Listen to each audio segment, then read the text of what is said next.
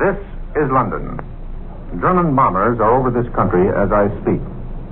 The air raid siren sounded in London early this afternoon. It is now about 2 o'clock in London. No official announcement has yet been made.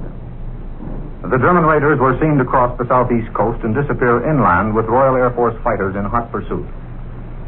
Since Friday, German raids on this country have been on a restricted scale. But last night, districts in England and Wales were bombed. There were a few civilian casualties. Two flights of German planes penetrated the air defenses of the southeast coast before dawn this morning, each flight consisting of 9 to 12 planes. They dropped nine whistling bombs and then retreated back across the channel when patrolling British fighters spotted them. Those German planes, which are now flying over England, came across the coast at a very high altitude, apparently because the skies overhead lacked sufficient clouds to cover their advance toward their objectives. The press of London plays the acceptance speech of Wendell Willkie very guardedly this morning and almost without comment. There is no doubt that they are not displeased with Mr. Willkie's attitude of aid for Britain, but they have found nothing in his speech to cheer in large print. Generally, they have depended on very objective American agency reports of his speech yesterday. This morning, Londoners were surprised to read in their papers that the German radio reported a dark pall of smoke over the British capital. From a high point in the center of London, no such pall of smoke could be seen in any direction. The London area bombed represents only a tiny fraction of this sprawling mass of streets and houses. Nine tenths of the inhabitants saw no more and heard no more of the air raids on South and East London than you did in America. They had to tune in their radios or go out and buy a paper to discover what had happened. When masses of planes bombed Belgium and northern France, whole towns were deserted and refugees packed the roads. Masses of planes have bombed England, but nothing like that has happened. For one thing, there's no place to flee to, where bombers won't come. For another, there's no immediate fear of German tanks following the bombers a few miles back. That's why the countryside and towns of England after heavy bombing bear no resemblance to the scenes in Belgium and in France.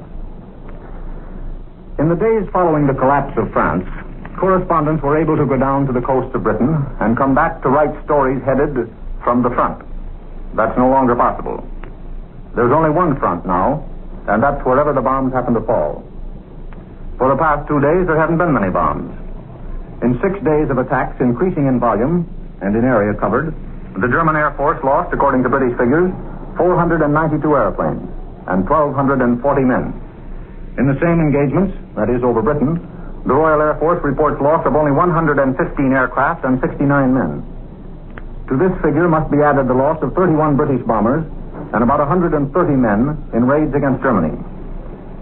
British losses on the ground as a result of the bombing of airfields must be included, but these are claimed to be small. It is apparent uh, that the determined German bombing of the British airfields near the coast has two purposes. First, to kill Air Force personnel on the ground. Second, to pock the fields with bomb craters so that the British fighters have difficulty in taking off. They need a long run to get off the ground. If these forward aerodromes can be immobilized, then the British fighters will have to work from inland aerodromes, thus limiting the length of time they can remain in the air. Their high speed cruising limit is only a little over one hour. If the British fighters have to fly 50 or 100 miles from inland England to meet the German planes over the coast, flying from aerodromes only 25 or 30 miles away in France, the British pilots will soon be worn out from the necessity of repeated landings in order to refuel.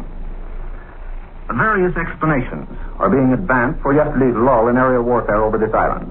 The Germans may be reorganizing and reforming their squadrons, perhaps waiting for full reports on the extent of the damage done during last week's raids.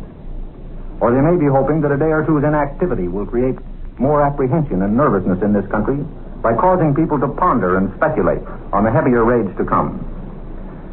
The German reputation for invincibility is at stake, and the effect upon neutral opinion if they were to suspend or greatly reduce their attacks, would be considerable.